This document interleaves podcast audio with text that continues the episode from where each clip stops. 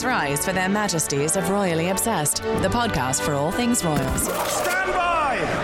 Three cheers for Her Majesty, the Queen! Welcome back to Royally Obsessed. I'm Roberta. And I'm Rachel. And we're back. It Woo-hoo! Is time for your weekly update on all the royal news you need to know. We have some big pieces of news this week, but as always, a couple of royal reminders before we dive in. Follow us on Instagram at Royally Obsessed Podcast and subscribe to the podcast. Please leave us a royal rating. We've seen some really great reviews lately, yes. and so we'd love to have keep those coming. Send us an email at info at gallery podcast dot com. Rachel, how are you doing today? I'm good. I just want to comment that I love that we're both decked out in Pure Wow merchandise. Like, that wasn't planned. We're both, I have my Pure Wow sweatshirt, Pure Wow t-shirt. We're repping, repping. the brand today. We're repping.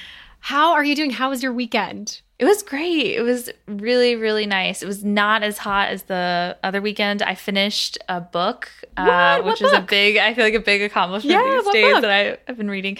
Um, Untamed by Glennon Doyle. Oh my gosh. I really want to read that book. Is it incredible? So good. It's one of those books where I really, when I put it down, I was like, I kind of want to start reading it again. Oh, I love that. It was that, that. good. It I was love like that. really, really wonderful. And that feels like such a big accomplishment these days because there's so much going on. It's like the world yeah. really has reopened, and now there's so many social events. I feel like I feel like Absolutely. I'm going leaving the house so much. So I know that's how I feel too. I feel like the world's really come alive. We discovered that the pool at our co- temporary apartment complex opened, and that was like the big highlight Amazing. of my weekend. Uh, Finn is obsessed. Oh, that's so nice. So that we was kind actually. Of fun. We had a similar pool experience, too. We have a gym around the block that has a pool, oh. and it just opened Memorial Day weekend. So we went for the first time on Sunday. It was incredible. Changes your whole summer when you have a, it, an ability to cool off. It really does, especially in the city, yeah. Oh, man. Sure. Well, we have so much to talk about. First and foremost, we need some sort of sound effect like do do do do or God Save the Queen, the anthem. Joe and Jill Biden met Queen Elizabeth. What a fantastic occasion. We're getting into the Queen's official birthday and the scaled back Trooping the Color ceremony for the second year in a row, Prince Edward's interview with C N N, and so much more. But we're also joined by a very special guest from Kensington Palace to talk about the new Diana wedding dress exhibition. So tune in. Lots to come. Can't wait. And now it's time for the weekly royal cocktail. All right, well, today we are sipping organic rosé from Born Barcelona. This is a Barcelona rosé brand that just made it stateside, and so I love it. it it's weird because, you know, sparkling rosé, I don't know. It's just it, this one tastes different. This one has a lot more bubbles to it, and mm-hmm. I really like that. It's like I feel like people talk about mouthfeel when they talk about wine, but this Ooh, is like really, feel. really refreshing. I know. It's like the more bubbles, the better. Yes. Really, I really honestly good. was about to crack that open, but I am so tired today that I have a Coke. I'm I'm like, it's not even a Diet Coke. It's just a regular Coca-Cola deliciousness. Delicious. That's okay, Rachel. That's I should have right. coffee, but I can, I'm such a soda girl. I can drink for both of us. Yes, it's please, fine. please. Go I, yes. I was going to say, though, I feel like we should be having some C B D because did you see that Mike Tindall is now a partner with this Purist C B D brand? I did not. I missed this. Like, tell me everything. The Royals and C B D. It's kind of crazy, actually. I feel like this is huge. I love him. When is he coming on the podcast? I know. I know. Should we start some outreach with that? I feel like I we definitely we need to reach I out. I think he would do it. We could talk about football. He totally would do Rugby. it. He's like Rugby, a podcast pro. Yeah, yeah. Oh, I knew what you meant. Oh, my gosh. All right. Well, we have a fantastic reader email this week that we want to get into. Reader D M, I guess it was a, a little bit of both. Uh, one of our very own Roros, Maddie in Australia, received a royal delivery, a copy of The Bench, which is on my bedside table still. I just love it so much. Plus a note from Meghan herself. Maddie also shared this on Facebook, and it has, it's gone viral in the Ro- Roro Facebook group, four hundred likes, two hundred fifty comments, but apparently, Maddie, immediately wow. following the Oprah interview, penned a note to Meghan and sent it to the contact address on the Archwell website, which is the Wilshire Boulevard, Beverly Hills. We're always sleuthing out those those addresses. I know. To basically thank Meghan and praise her for opening up about her mental health and everything that was going on behind the scenes during her time in the royal family. She also mailed her package with baby booties for Archie and Lilibet. I just, bravo, so Maddie, first sweet. of all. That's so thoughtful. It's amazing, amazing. But also to get this like beautiful letter back, like she has to frame this. It's really, I mean, it's like stunning visually. The way Meghan writes back and thanks her for everything is so beautiful. It's just like so lovely. I'm always blown away by Meghan's calligraphy skills. Like I just, I know. It's, I know it's not calligraphy, but it has that sort of cursive stroke that is just so elegant. And I, I agree. It's totally frame worthy. It also reminds me how much I've fallen behind on my own royal correspondence, which I'm usually so oh, yes. diligent about. I forgot that you I, it dawned on me that. that Prince William's birthday is next week, and I have yet to send him a note. What am I Rachel. even doing with my life? In all your free time these days, why haven't you? I was just it? like really mad at myself. So maybe I can rectify that this weekend. But I did also want to mention that Maddie also noted that her grandmother, who was the reason she fell in love with the royals in the first place, passed away on the same day as what would have been Prince Philip's one hundredth birthday. So it's a really sweet connection there. I just wanted to mention that. Oh, that is really sweet. And I, I feel like she, you know, she talked about that she wrote to Meghan about mental health and praising her for opening up on the Oprah interview. So I'm sure that resonated really deeply for Meghan. It seems like the the letter she got back was just so heartfelt too. I just think that that, that was so sweet of her to write back. And with everything, and now we Meghan know where to mail them. On, you know, yeah, now we know where to send them a love note. All right, this week in royal history. And now. This week in royal history. We are flashing back to Harry and William's joint trip to Africa. This was their first joint official overseas tour. They went from June fourteenth to nineteenth in twenty ten. Harry was only twenty-five. William was twenty-eight. They visited three countries while they were there: Botswana, Lesotho, and South Africa. They were actually primarily there for England's World Cup match versus Algeria in Cape Town, but they ended up visiting each other's distinct charities. So that would be the Tusk Trust for William and Sentebale for Harry. The highlights of the trip, just quickly, we're going to go through. The brothers holding an eight-foot python. Have you seen this picture? That photo is terrifying. Did you know that it peed on them while they were no, holding it? And they ew. were freaking out. They were like, what do we do? Like, this is... And they were laughing at each other. Not the photo op they planned for. Also, they said they would name the python, and there was another snake there, the common brown house snake, after each of the brothers. And William immediately was like, I get the big one. Which I thought was really funny to just like hear them bickering. Uh, another highlight, Harry and William flying on separate planes. Obviously, they have to always fly separate because of the line of succession. Chelsea Davy actually showed up on part of the tour and was caught in paparazzi photos with Harry, but their relationship was really rocky at the time and they were on and off. So they'd already broken up once, I think, and they had um, – they kind of rekindled in South Africa and then um, later broke up again, obviously. Uh, William obviously. said later, yeah, just had to add that in there. Yeah. Uh, I liked this, though. William said later that one of the most moving moments from this Africa tour with his brother was seeing Harry's work with Sentebale, which mm-hmm. I thought was so sweet and so moving to be able to see that in person for both of them, really, because Harry got to see William interact with the Tusk Trust. Uh, so that was just, it just feels like hard now, you know, knowing what we know. It just, it's interesting tough. to even visualize where they were, I guess, eleven years ago, you know, where it was, William was just about to marry Kate. Yeah. Yeah. That, so that they got engaged four months after in October, and then they announced it in November. So yeah, he was really, I mean, this feels a little bit almost like a bachelor trip in yeah, a way, like a with last his brother. Hurrah. Yeah, private yeah, they probably trip. chatted about it. I, I yeah. just feel like also, you know, thinking of where we're at now with the brothers, are you feeling optimistic about July first, Roberta, with the statue unveiling coming up? And and what their union will re, what their reunion will look like?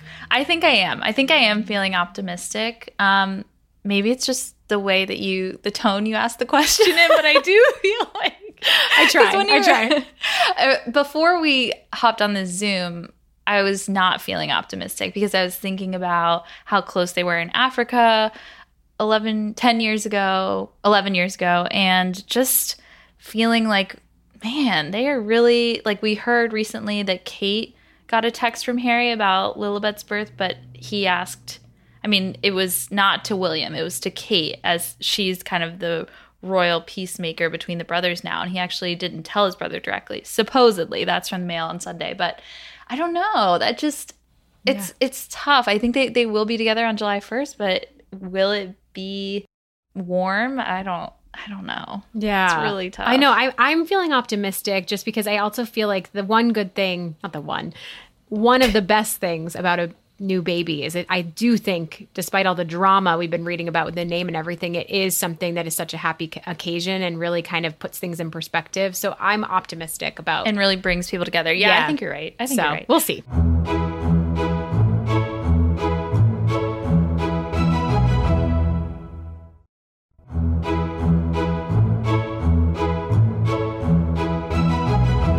So first up, we have the presidential visit. This was big. This is exciting for us this weekend. I really loved it. So first, we had a surprise event with Jill Biden and Kate Middleton with kids at a school in West Cornwall. They also jointly published an op-ed on C N N the next day, which was really wonderful.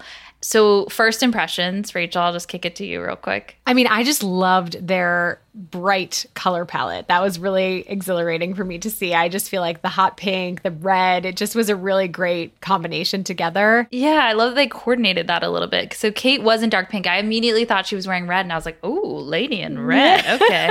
but but it's actually called on the Alexander McQueen website Dahlia Pink.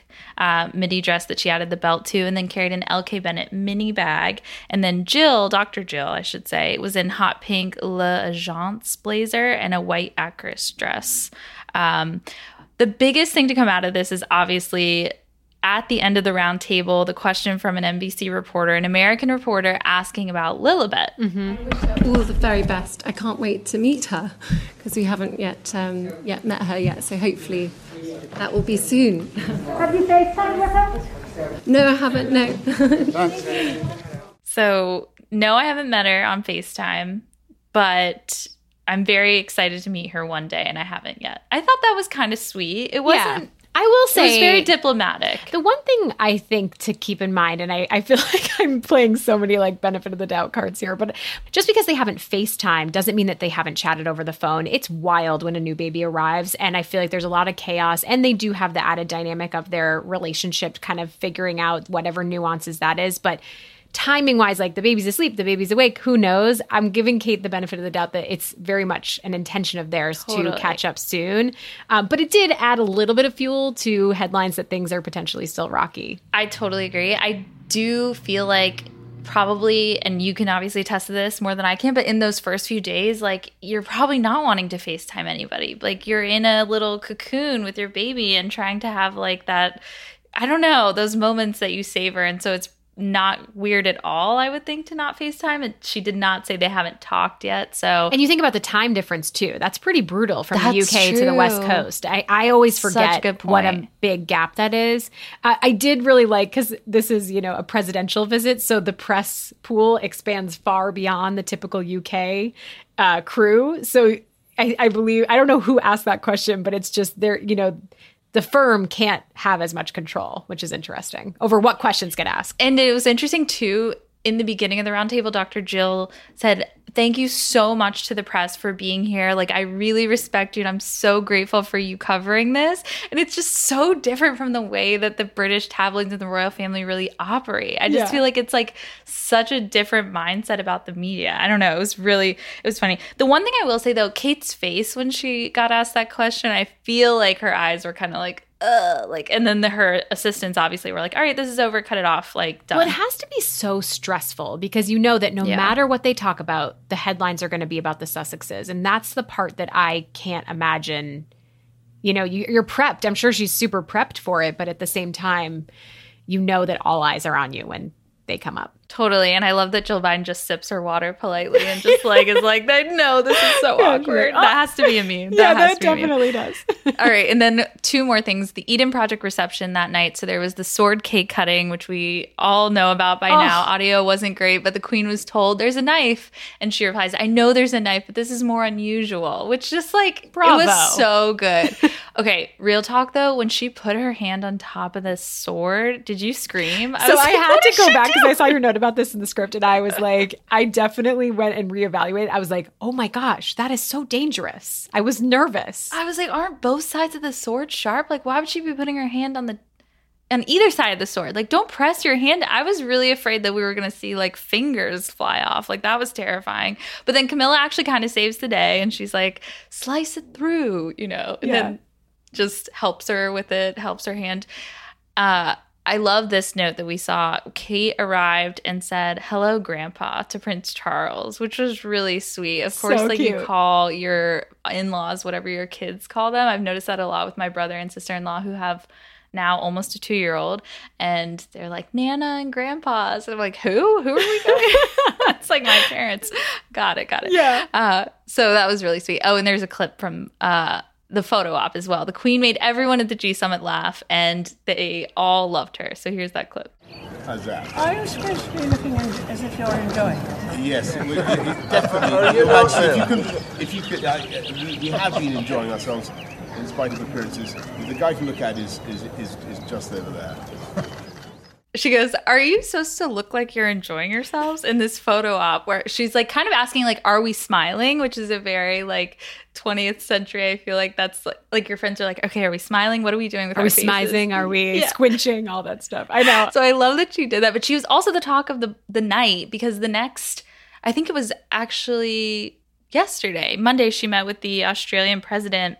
And when he talked to her, he was like, everyone was talking about you at the dinner afterward, and they, they all like were saying how wonderful you were to the Queen. And I thought that was, she was like really flattered, which was nice. I just feel like in particular, the Queen is, it almost feels like she's all of us coming out after the pandemic where we've been at home, and she just seemed so happy at these events, and really kind of her sense of humor was, you know, completely on display and all of that stuff. We saw a lot of great photo ops and moments with this I wonder occasion. If it's like, does she, do you think it's like... it's kind of an honor for her. I mean, I, I know it's an honor oh. for everyone there to meet her, but for her too, I feel like it is an honor to be included with the heads of these G seven countries. Like, I feel like that's a really big deal. I agree. Awesome. I totally agree. All right, next up. So Trooping the Color, that was also, I just can't believe it's another year, another scaled back celebration. I was actually thinking about it because the last time we saw William and Kate attend this was twenty nineteen. The kids were much littler at this point. I actually feel like I'm echoing last year what we talked about. But I yeah. believe that this year, again, we would have seen Charlotte and George participating in the procession, because yeah. William did for the first time when he was five. And they're definitely of age to do that. And so we just keep getting robbed. Thank you, COVID.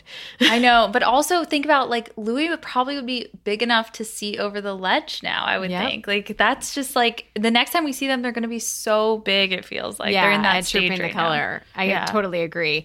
So this year, the Queen had only the Duke of Kent by her side. He is the son of her father's brother. So that was the significance of having him there. It was definitely, you know, it was her first time back in the quadrangle after Prince Philip's funeral. So it was just a really ceremonious occasion, but she seemed to be having a wonderful time, in particular when the Royal Air Force flew overhead.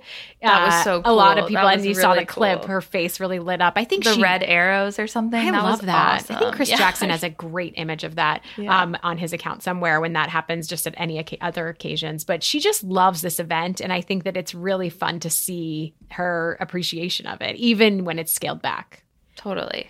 But I also loved her attire. It was another Angela Kelly original, a gray and blue coat. She had an aquamarine Art Deco brooch that was a gift from the Queen Mother, passed down through the years, her bag at her feet.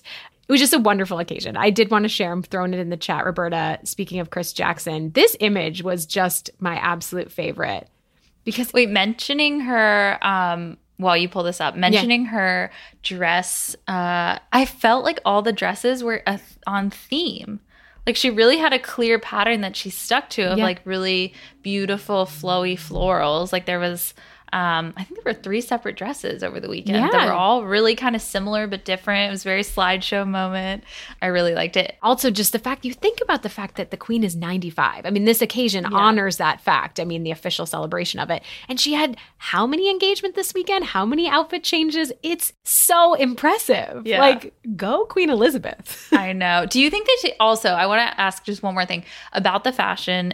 Do you think she's thinking about it as much as someone like Kate or Meghan would think about their choices? Because I noticed there was a story about her having lilies on her dress. It was a lily pattern, and it was was that a call for out to when Lilibet? She was had the tea with Joe Biden, right? Yes, yes, yes, yes, yes. I mean, I feel like Roberta. Okay, let's quickly go on this. And tangent. Then there was a brooch from Botswana. There was a brooch like, from that Botswana. Feels very Harry and Meghan. And Kate's Aquazara heels, which. Elizabeth Signature Holmes pointed Meghan. out. I mean, yeah. that is like classic Meghan. I feel like there's always nods. And if the Queen isn't able to keep up with it, Angela Kelly certainly that's is. True. And I yeah. feel like that's at the direction of the Queen. Love it. Okay, show yeah. me this photo. Okay, it's in the chat. You have to scroll down a little bit, but it's just Chris Jackson is in a league of his own. I, I don't mean to make this a love episode for Chris Jackson, but see where it it's like blurred, is. the portrait Deep mode down. and the guards. You have to, everyone has to look this up. It's on his account as well, but it's just where you see the blurred British guards and the Queen oh, front yes. and center. Just, oh my gosh, I so saw that good. pop up over the weekend, and I just I loved that image. With That's her iconic. perfectly, yeah, her silhouette is exactly between the two rows of people marching by. It's unreal. This That's a shot is, I would frame. He, he should put that on the front of his next book. He should. Book number so three good. or book number two. Either one. Book number three. We're, book number three. We're selling. We already books. saw the cover. I think. I, I don't know for sure, but. Anyways, right. great occasion. Such a fun weekend. Lots to, lots of festive moments.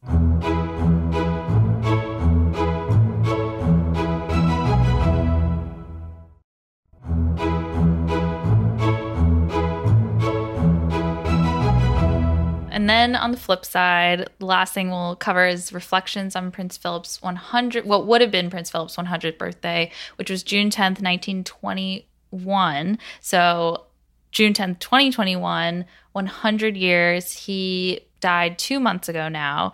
And so there was a couple tributes. One was the Duke of Edinburgh Rose, which the Queen was presented.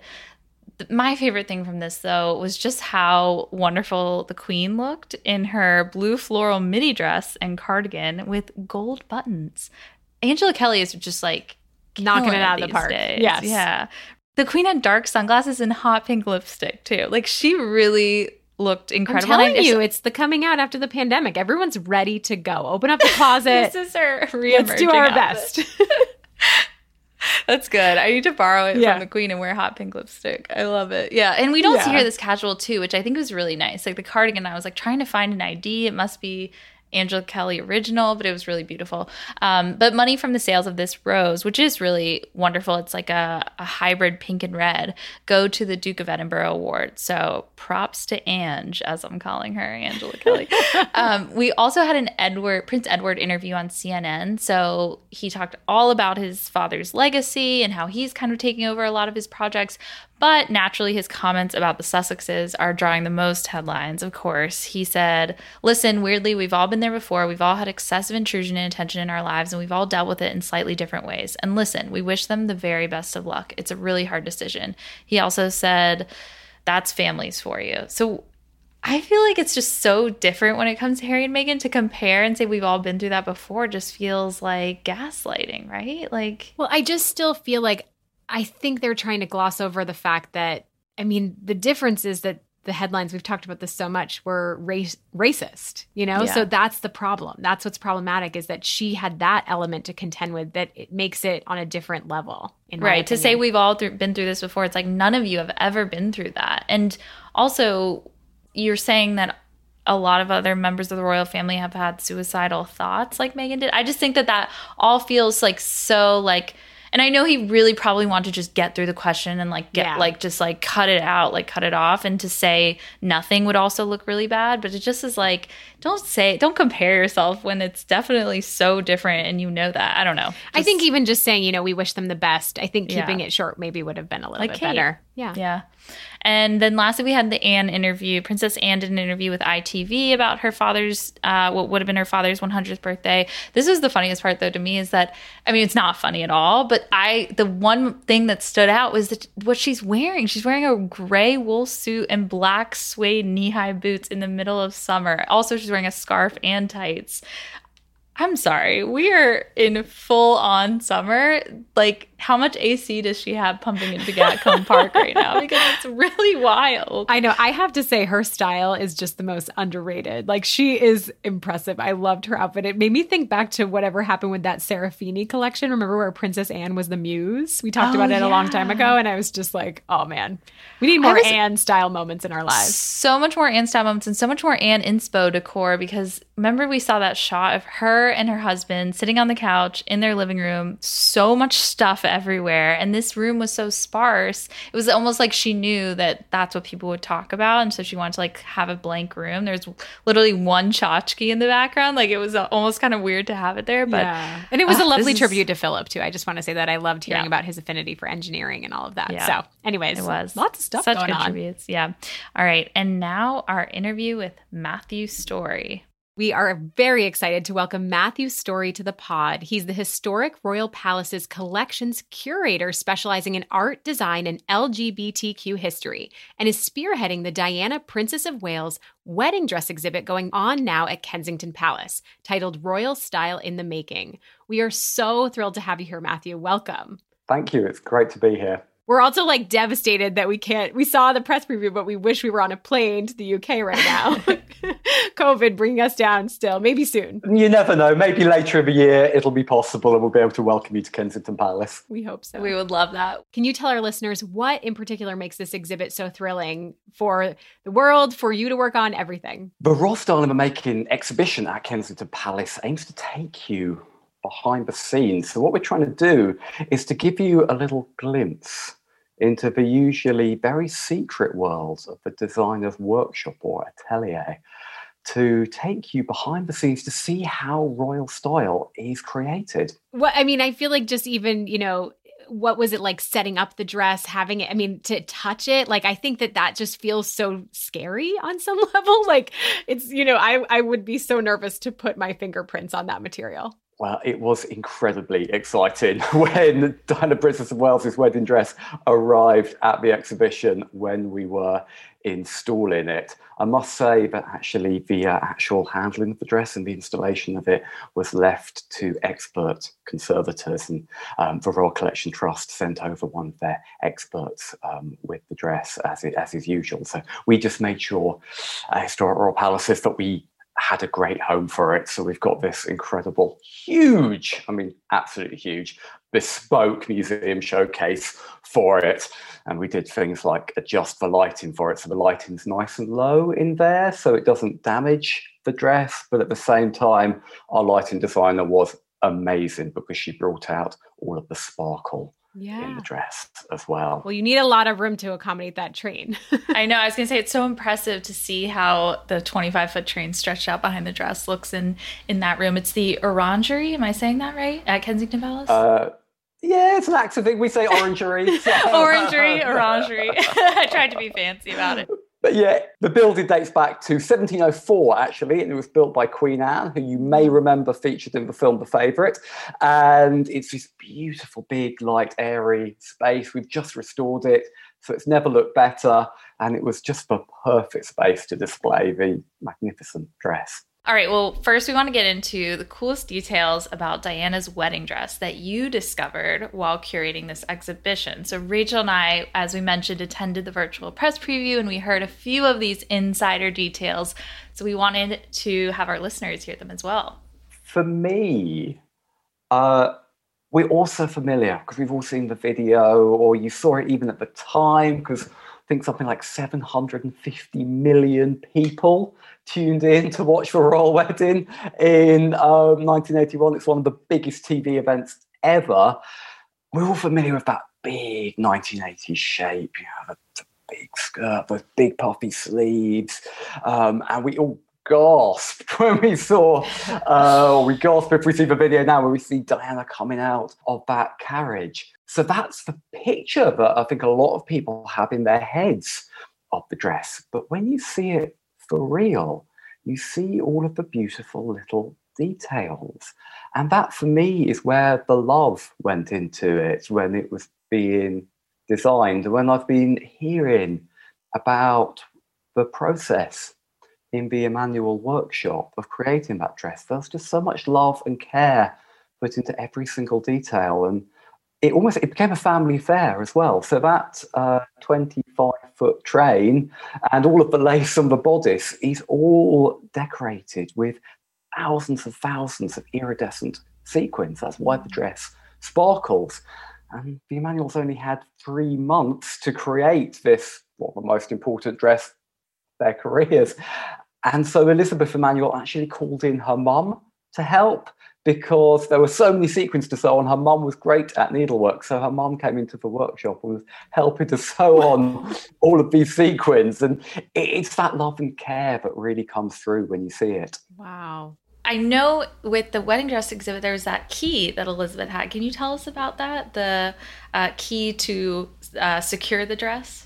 In, in the exhibition, we're displaying the dress actually for the first time since the day before the wedding, when it was delivered to Diana, with all of the um, archive material from the Emmanuel workshop. So that's the swatches, the samples, the sketches, and as you say, the key as well. So there's a bunch of keys, and then there's one little key with a label saying Elizabeth's key on it. And those keys were used to lock up the dress and all of that material around the making of it into a safe every night, because the whole process had to be kept top secret. And actually all that Emmanuel archive material was packed into trunks and locked in the City of London bank vault after the wedding to keep the secret of the design. So it's amazing we can show it for the first time. And the other materials like sketches and what, what else is included with that? Yeah, we've got rolls of the original fabric. We've got the original paper patterns uh, that we used to, to cut out uh, the silk panels of the dress. And that was done by um, somebody in the Emmanuel workshop called Nina, who was uh, quite elderly when she joined the Emmanuels, but she was an incredibly experienced uh, seamstress. So she would have been responsible for cutting out the silk using those paper patterns which we have on show and then sewing the dress together. And I think she loved the dress so much it was quite difficult to, for her to part with it actually, because she put so much care into it. And so in addition to all those fabric swatches, we've got never before seen photographs from the Emmanuel workshop. So you can see people like Nina and, and Rose, who was another, who was another of their dressmakers. Actually, the people who made the dress, you can get a little glimpse into into their story as well. Wow. Amazing. Wow. Have you heard anything in the process of putting this together about, there's all these conversations about the fact that there may have been a second dress made? There was a second dress made, yeah. Would you believe? So they had another dress, a backup dress.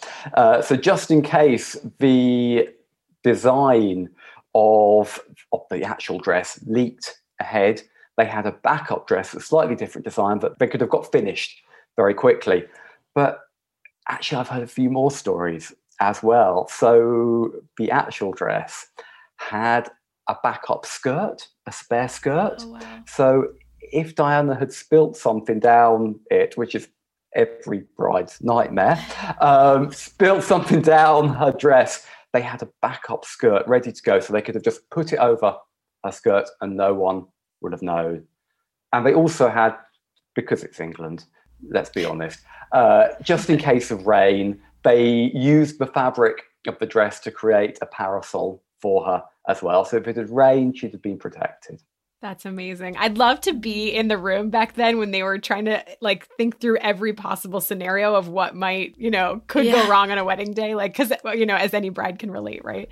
Um, but we know we know about this exhibit that there's a lot more than just Diana's wedding dress. The peach outfit that she wore on her honeymoon is there, and it's designed by Belville Sassoon. Belville Sassoon, yes. So Belville Sassoon was a really long-established uh, society dress, uh, society couture label, founded by Belinda Belville and David Sassoon. And the relationship between David Sassoon and Diana, Princess of Wales, was really important because David was an absolute expert in how to design royal clothing. He designed clothing for, I think, every single female member of the royal family in his career, apart from the Queen. And so he was the right person to turn to. And it's a relationship, a great design partnership that almost didn't happen. And there's a great story that David will tell you uh, about this, that Diana, recommended by her mother, who was a client of Belville Sassoon, went into their shop quite near the end of the day, very shy nineteen-year-old, and she was looking for an outfit for her engagement photos. And she was met by this rather formidable Russian vendeurs who... Um, asked her if she could help, and Diana wasn't very specific. She was just Lady Diana Spencer there. She was then. She wasn't very specific about what she needed. And so Vavonda showed her a few outfits, but it was near the end of the day. And she said, do you know what? I don't think we've got anything for you. Go around the corner to Harrods. Wow. And I think I think it might be the junior member of staff in the shop said, I think that was the lady who's going to marry the Prince of Wales. And you can imagine how Belinda and David oh. felt. And they realised that possibly their most important clients had just been sent round the corner to Harrods. No. Luckily, luckily Diana came back and one of the great royal design partnerships was born. And the first outfit created was this going away outfit, wow. which actually the colour, David will tell you, is cantaloupe, like the melon. Cantaloupe. So, okay. Oh. Let's not call it yeah. peach. Let's call it, make sure we get it right.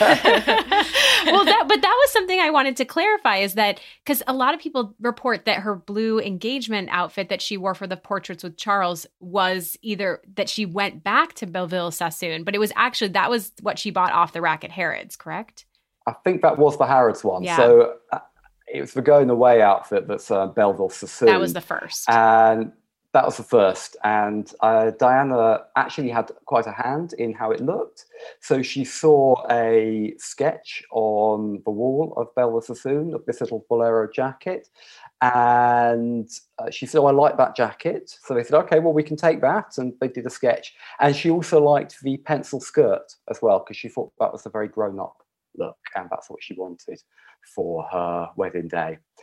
So they created this little outfit, and again, a great concession to the weather. Two versions of the jacket were created, one with short sleeves and one with long sleeves, and j- just in case it was uh, warm or cold. And it became part of her working wardrobe afterwards. Wow. So we know she wore it in Australia in nineteen eighty-two, and she wore it to open a hospital in Grimsby, which is a town in the north of England, uh, in nineteen eighty-three. And I always like saying that uh, everyone expects that she would have worn the short sleeves in hot Australia and the long sleeves in cold Grimsby, but it was the opposite way round. Long sleeves in Australia, short sleeves in the north of England, just to confound your expectations about our weather. I, I love it. Oh my gosh. Well, we wanted to ask, you know, of all the pieces in the exhibit, which one are you the most royally obsessed with? Well, it's not a Diana piece. Oh, scandalous. Uh, no. uh, I don't think it's much of a secret now, but my, my favourite piece is a magnificent dress created for Princess Margaret, the Queen's sister, in nineteen sixty-four. And it's by a designer called Oliver Messel. And Oliver Messel is the greatest theatrical designer in Britain in the middle of the twentieth century. And his gift was to create these beautiful fantasies on stage. And the first ever play that Princess Margaret ever went to was A Midsummer Night's Dream, designed by Oliver Messel. And she saw Vivian Leigh on stage as Titania. So Oliver Messel really shaped her view of what theatre would be. Mm-hmm. And of course, she becomes this incredibly sophisticated patron of the arts. And Oliver Messel actually becomes her uncle by marriage because he's Lord Snowdon's uncle. Wow. So who is she going to turn to when she needs a beautiful eighteenth century style ball gown for a costume ball in aid of one of her favourite charities, the Saint John Ambulance? She's going to turn to Oliver Messel. And he creates this magnificent turquoise silk eighteenth century dress. I actually say it's more eighteenth century than the eighteenth century. It's got lace, it's got gold trimmings, little pearl trimmings, all made by a theatrical costumier.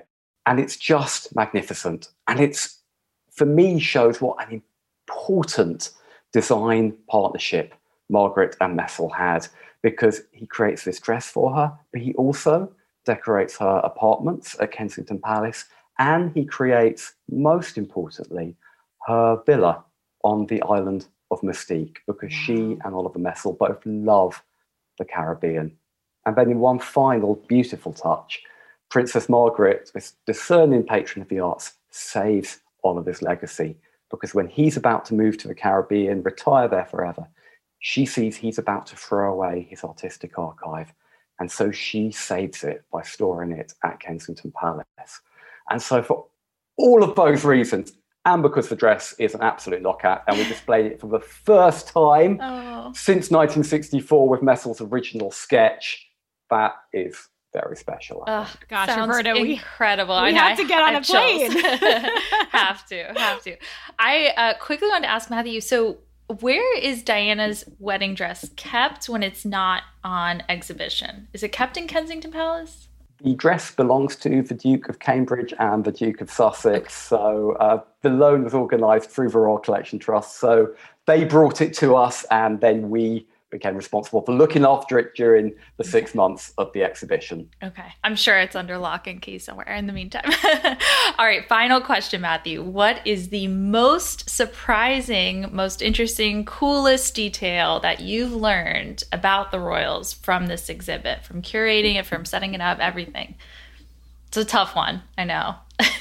There's a lot of different stories in Royal Style in the Making, but what I'm really struck by are the continuities across time. So things that we think of as very modern aspects of royal dressing actually have quite long antecedents.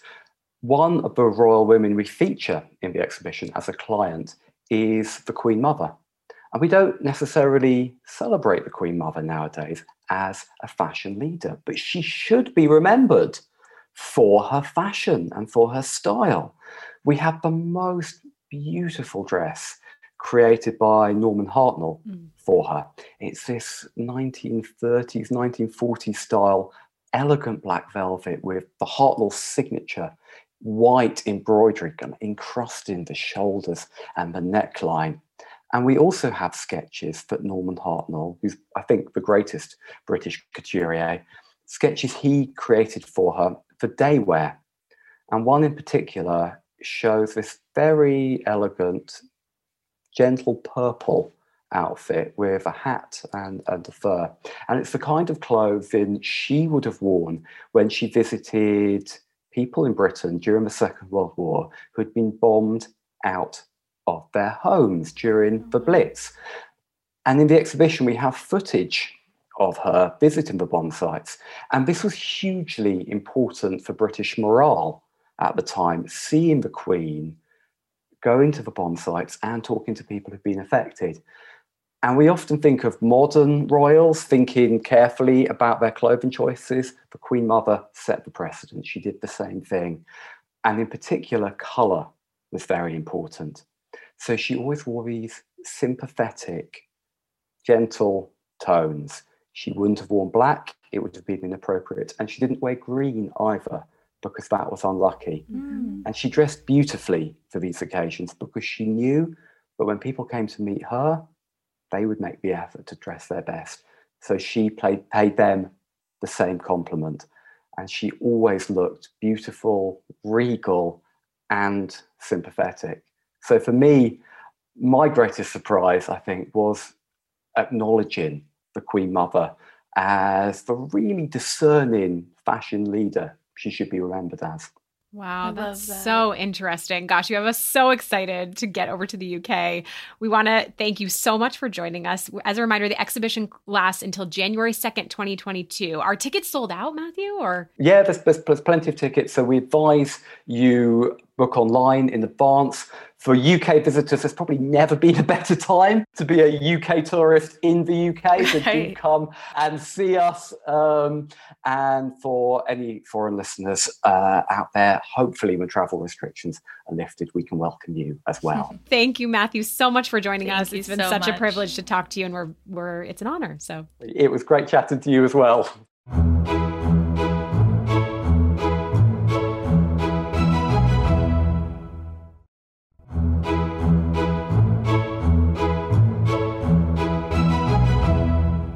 Before we adjourn the Royal Pod, here are highs and lows. It's time for the Royal Highs and Lows. My low this week is just that we found out Peter and Autumn Phillips' divorce has been finalized. It's been a year since they announced, over a year since they announced their separation. Their separation was announced February of twenty twenty. It's the first of this generation of royals to get divorced, which when you think about it compared to their parents' generation, I mean, there were so many for their parents, you know? So it just, it's like, hopefully this is the only one, but it just, yeah, it's sad. I know, especially after seeing him in between Harry and William at the funeral. Yeah. My low is just the fact that the drama over Lilibet, Harry and Meghan's daughter's name, continues. Like, why are we still kind of skewering them on this? They had to release a statement about it. In particular, the Daily Mail suggesting that the Queen was hard of hearing. And so if they did have the conversation with her, that might be why. Like, that's next How level. Can, like, the British press have truly outdone themselves this time, because like they're now basically insulting the Queen in order to say something bad about Harry and Meghan's choices. It's wild. Yeah, and that's where I'm just with Lady Gossip. I just love everything she says, but just the you know the firm does have the power to shut down this narrative, and that's where I really get confused why they're not, because they could clarify. It just feels like they have a bone to pick with the Sussexes forever. So that's my low. Yeah, it would look much better for them though if they just shut it down immediately. It that's would, yeah. That. Yeah. All right, my high this week is that Kate is announcing a new project for the early years, which is super exciting. It's supposed to be huge, is what everyone's saying. It's groundbreaking. She teased on social media on the Duke and Duchess of Cambridge handle on Instagram. She said big. Er, it was a printer printing out a document, and the first title page said "Big Change Starts Small." Um, so hopefully we'll hear more about that. I but can't I'm really wait. Excited I love to hear. her I projects know. as of late. I know.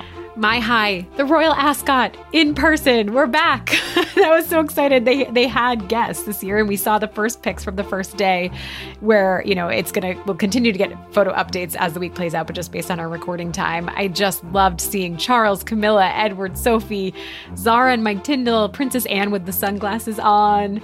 It was, it's just really exciting. The fashion, in particular, Sophie's champagne-colored floor-length dress. Did you see that? I saw that. Stunning. I loved Zara's dress. I thought that was really beautiful, too. Like, the polka dots, and, like, she had a really cool vintage-looking earrings and a matching hat. Like, she did, I thought she did great. Well, her dress is also Me and M, which I keep seeing Kate wearing, too. I need to kind of look into that a little bit more because I love the styles from that brand. That was that pink one that Kate wore, mm-hmm. was that right? Yes, oh. yes. So I definitely want to check them out. Them yeah. Up. It is fun to see everyone together again outside and in fashion. Royal fashion is back. Baby. Yeah. One other aspect, though, I loved Camilla's mask hold. It's all she was also all of us, where she was getting out of the car and didn't have her mask on, but she clearly wanted it on immediately, and so she was just holding it. Does that ever happen to you, where you have oh, to like yeah. you're carrying things and you have to like loop it around your ears and stuff? But anyways, yep. very yep. exciting. This continues through June nineteenth, so Yay. more photo ops. Hopefully, the Cambridges and the Queen yes. herself show up.